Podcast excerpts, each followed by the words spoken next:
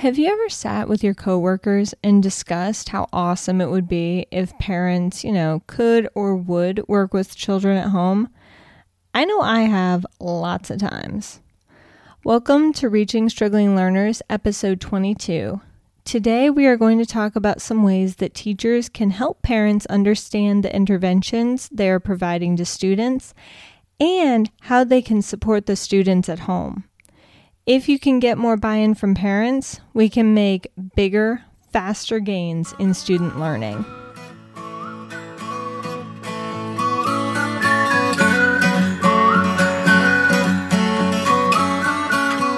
Hi, I'm Jessica Curtis of Teaching Struggling Learners.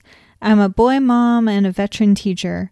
You're listening to the Reaching Struggling Learners podcast, where we talk all about helping students succeed academically, socially, and behaviorally. Thank you so much for tuning in.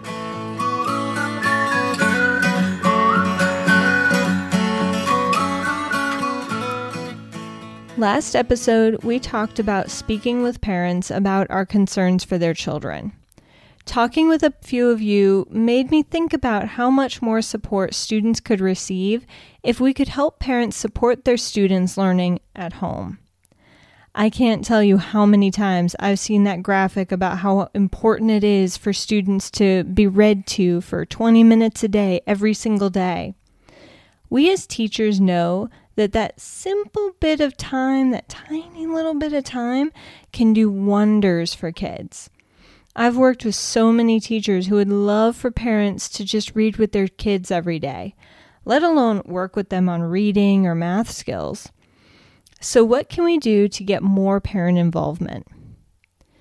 The first and easiest way to get parents involved is when talking to parents about the concerns you have about their child, you tell them point blank how they can help.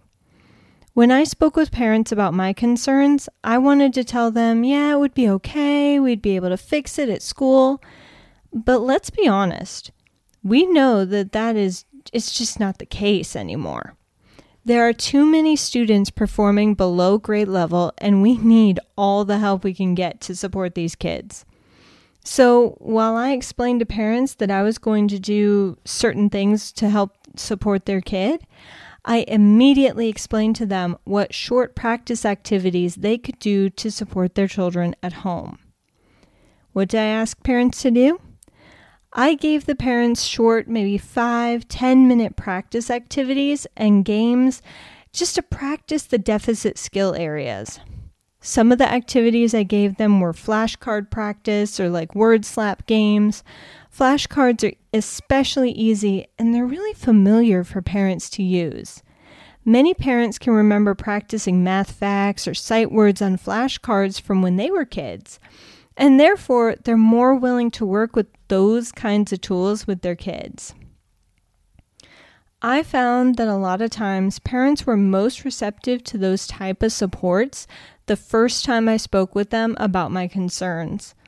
A lot of times, parents would be a little surprised that I had concerns and eager to try to fix the problem as quickly as possible. They were open to suggestions and willing to put in some extra work at home to help their kids. If I wasn't the first teacher to share concerns with parents, I unfortunately seem to find parents a little less willing to help. Have you experienced that? I think that sometimes parents have been told that it would be handled at school, or sometimes I did come in contact with the, you know, the proverbial parent who believes that it is the teacher's job to teach and their their job to parent. Okay, yeah, that was super frustrating to me.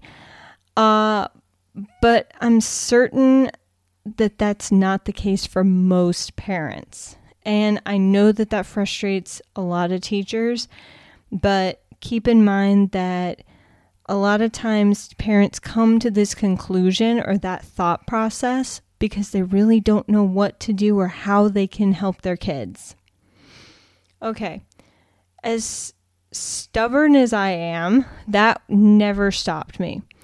So when I got those parents that were just, you know, teachers are to teach and, par- and parents are to parent, all right, I tried really hard to explain how important it was that I felt it was for their child to learn that deficit skill and how I was going to work with their child, but that I really needed their help. When I discussed with parents how just a few minutes a day could really help their child progress more quickly, not all, definitely not all, but some of them did get on board with working with their children at home. For those parents, I was always certain to make sure that the activities I sent home were very quick and easy to accomplish.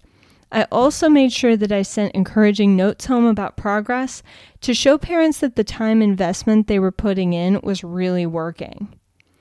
So, the parents who were completely unwilling to work with their kids, and yes, I have had several over the years, I took out busy work, any busy work type of thing, and added extra practice in the deficit area to homework time for the student. Sometimes I was able to get the student to practice with an older sibling or sometimes a younger sibling at home.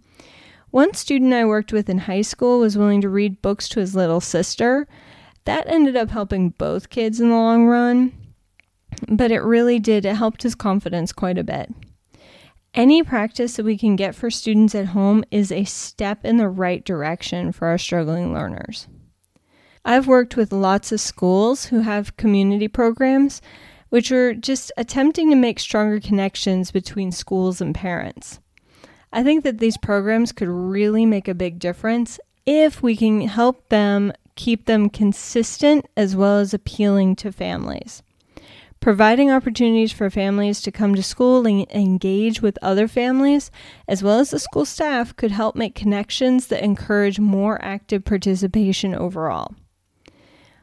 What are some ways that you've been able to get parents to participate in interventions with students?